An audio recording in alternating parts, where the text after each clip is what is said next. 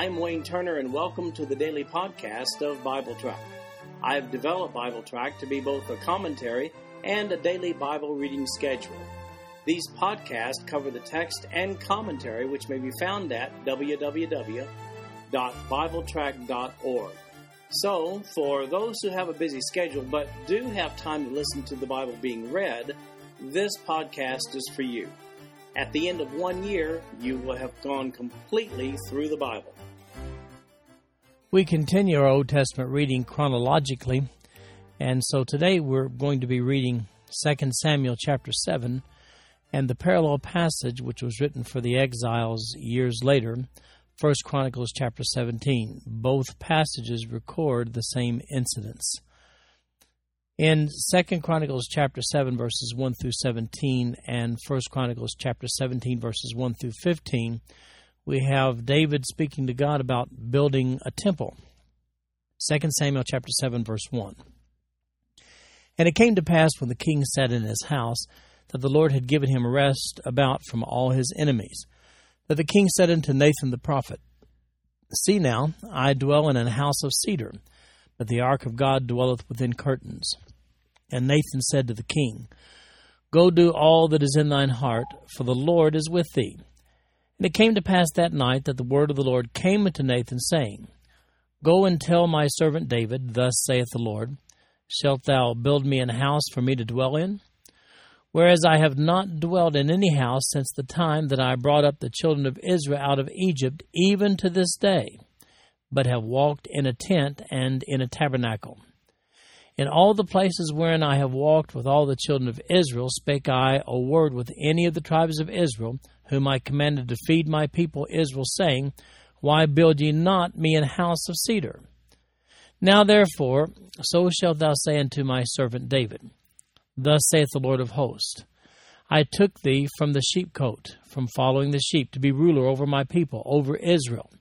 And I was with thee whithersoever thou wentest, and have cut off all thine enemies out of thy sight, and have made thee a great name, like unto the name of the great men that are in the earth. Moreover, I will appoint a place for my people Israel, and I will plant them, that they may dwell in a place of their own, and move no more, neither shall the children of wickedness afflict them any more as beforetime. And as since the time that I commanded judges to be over my people Israel, and have caused thee to rest from all thine enemies, also the Lord telleth thee that he will make thee an house. And when thy days be fulfilled, and thou shalt sleep with thy fathers, I will set up thy seed after thee, which shall proceed out of thy bowels, and I will establish his kingdom.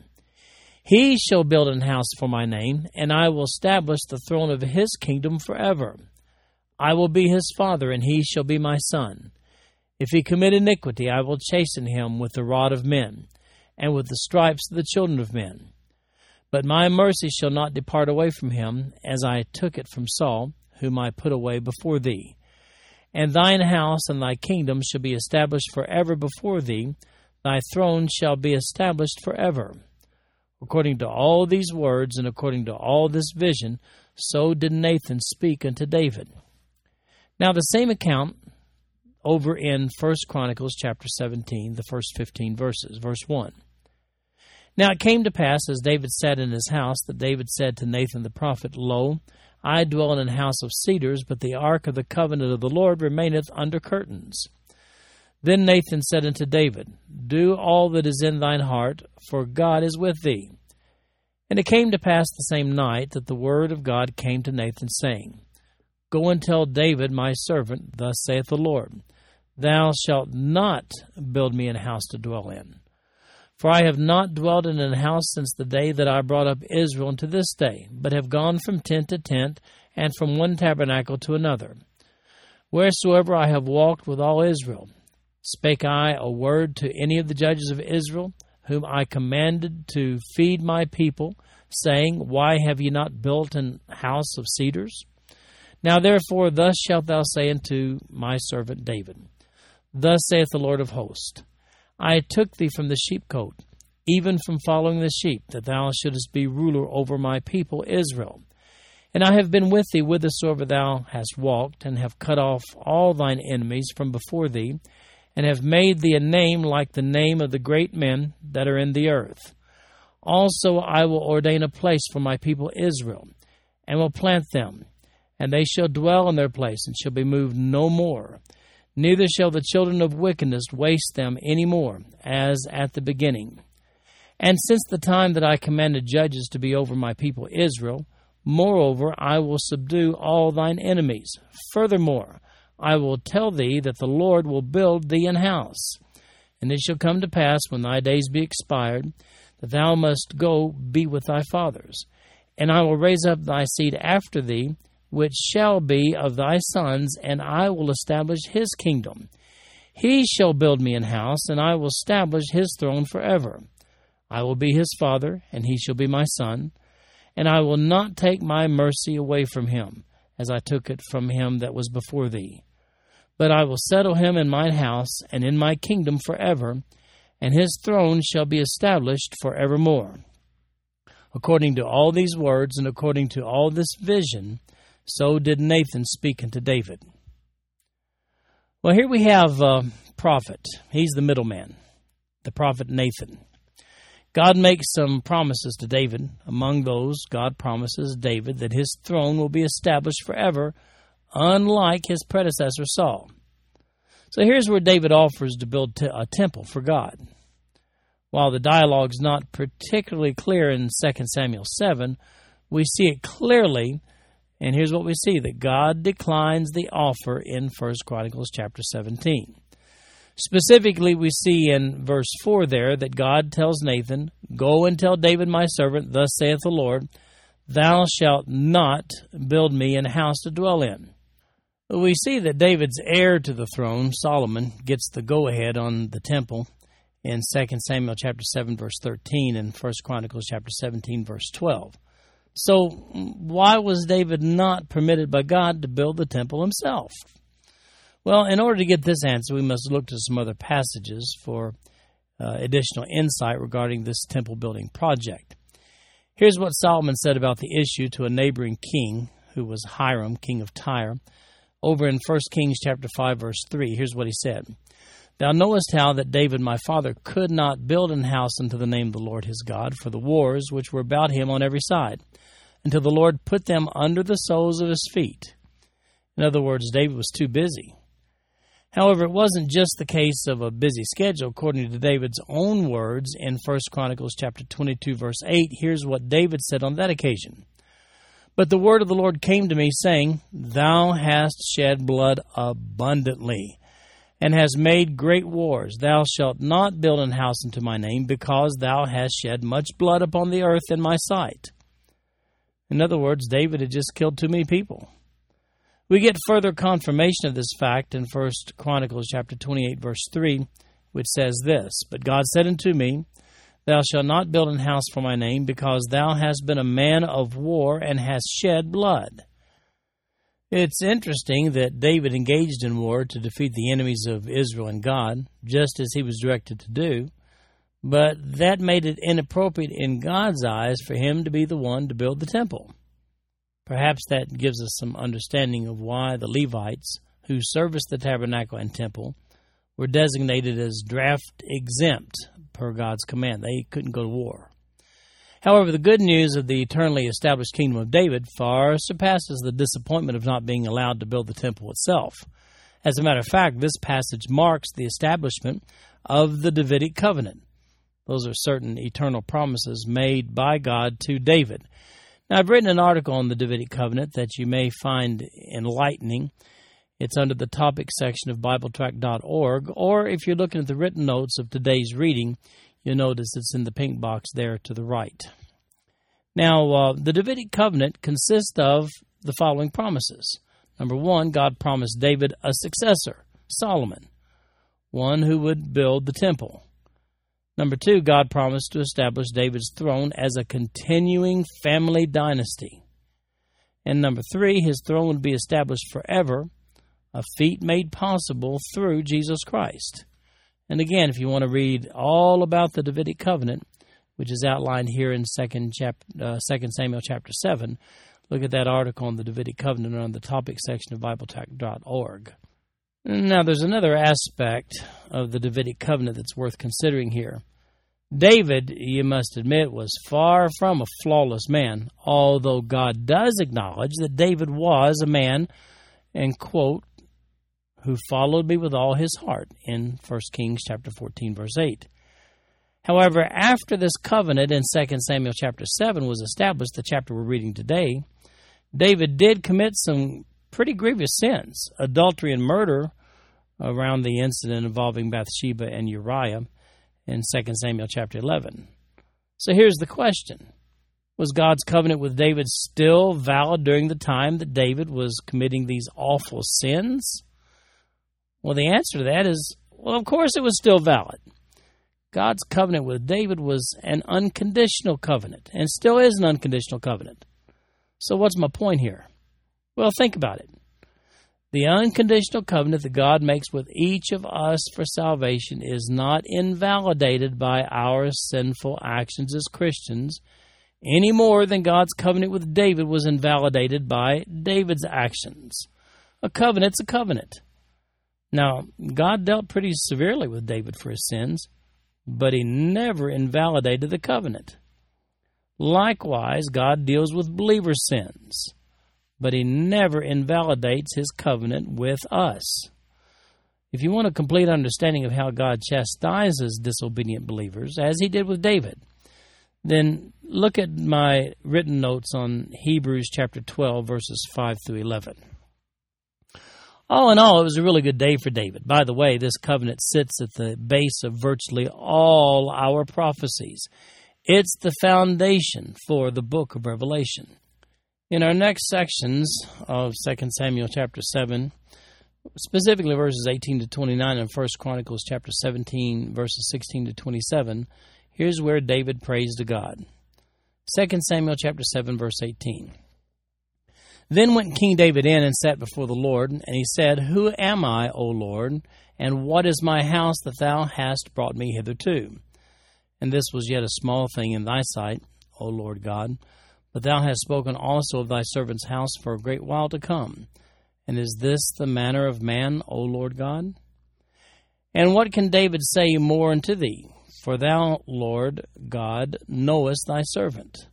For thy word's sake, and according to thine own heart, hast thou done all these great things to make thy servant know them. Wherefore thou art great, O Lord God, for there is none like thee, neither is there any God beside thee according to all that we have heard with our ears. And what one nation of the earth is like thy people, even like Israel, whom God went to redeem for a people to himself, and to make him a name, and to do for you great things and terrible for thy land before thy people, which thou redeemest to thee from Egypt, from the nations and their gods.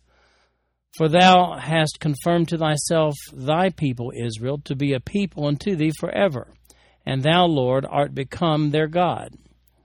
And now, O Lord God, the word that thou hast spoken concerning thy servant and concerning his house, establish it forever, and do as thou hast said. And let thy name be magnified forever, saying, The Lord of hosts is the God over Israel. And let the house of thy servant David be established before thee. For thou, O Lord of hosts, God of Israel, hast revealed to thy servant, saying, I will build thee an house. Therefore hath thy servant found in his heart to pray this prayer unto thee. And now, O Lord God, thou art that God, and thy words be true. And thou hast promised this goodness unto thy servant. Therefore now let it please thee to bless the house of thy servant that it may continue forever before thee, for thou, O Lord God, hast spoken it. And with thy blessing let the house of thy servant be blessed forever.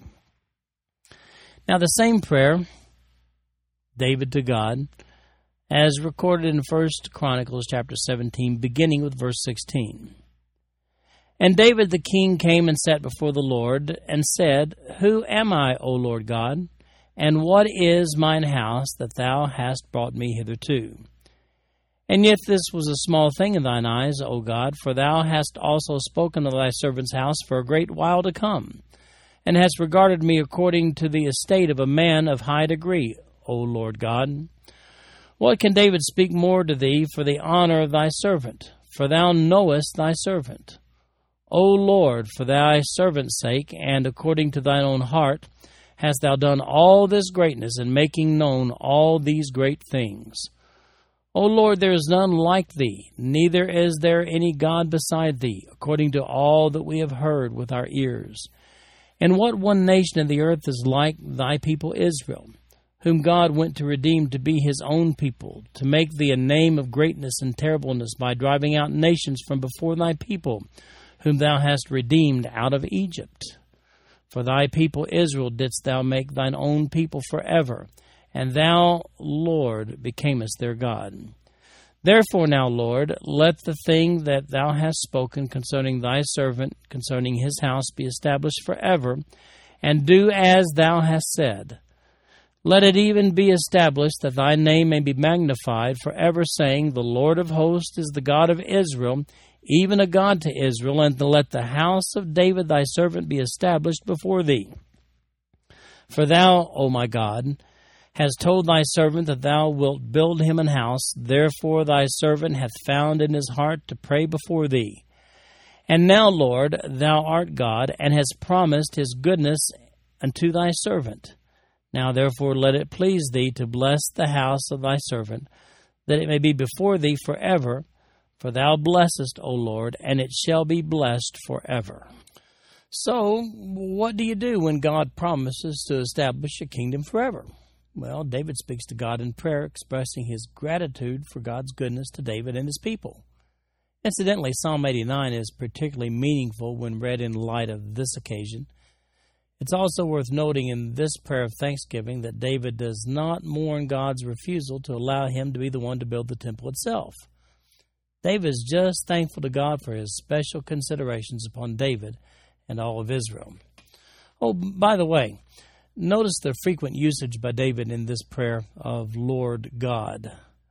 That's really the combination of two words which are ordinarily translated Lord in the English but are distinctly different in Hebrew. When you see in all caps the word L O R D, capital L, capital O, capital R, capital D, the Hebrew equivalent there is Jehovah, sometimes pronounced Yahweh. It's the unique name for the God of Israel. English Bibles consistently designate this Hebrew rendering by printing Lord in all caps. When all the letters are not capitalized, that Hebrew word is Adonai. This word equates to master, and in addition to its usage as a reference to God, it's also used to note the authority one person has over another person, as in Genesis chapter 8, verse 12, when Sarah refers to Abraham as her Lord, small l o r d. The proper rendering is determined by context when the word Adonai is translated into English. For the sake of this discussion, I should also mention the Hebrew word for God, which is Elohim. Uh, Elohim, the context determines to whom this Hebrew word refers, either the God of heaven or sometimes the false gods. The form of the word Elohim is actually plural. And uh, whenever you look at that word, and uh, it's speaking of the one true God, the modifiers and associated verbs take on a singular form. But when the modifiers and the accompanying verbs are plural, it's talking about false gods. Now that we have that groundwork out of the way, let's take a look at the words that David uses in his prayer here.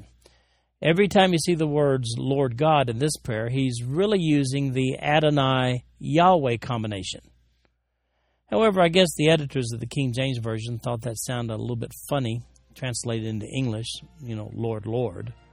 So they substituted the English word God in place of Lord in this passage, the one that was translated from Adonai. Usually, God is derived from the Hebrew word Elohim, but not in this passage. This concludes our podcast for today. I'm Wayne Turner, and if you'd like to read along with our commentary online, go to www.bibletrack.org. Thank you for listening in today. The background music for these podcasts is an original composition written by the music director of Faith Bible Church, Paul Walton.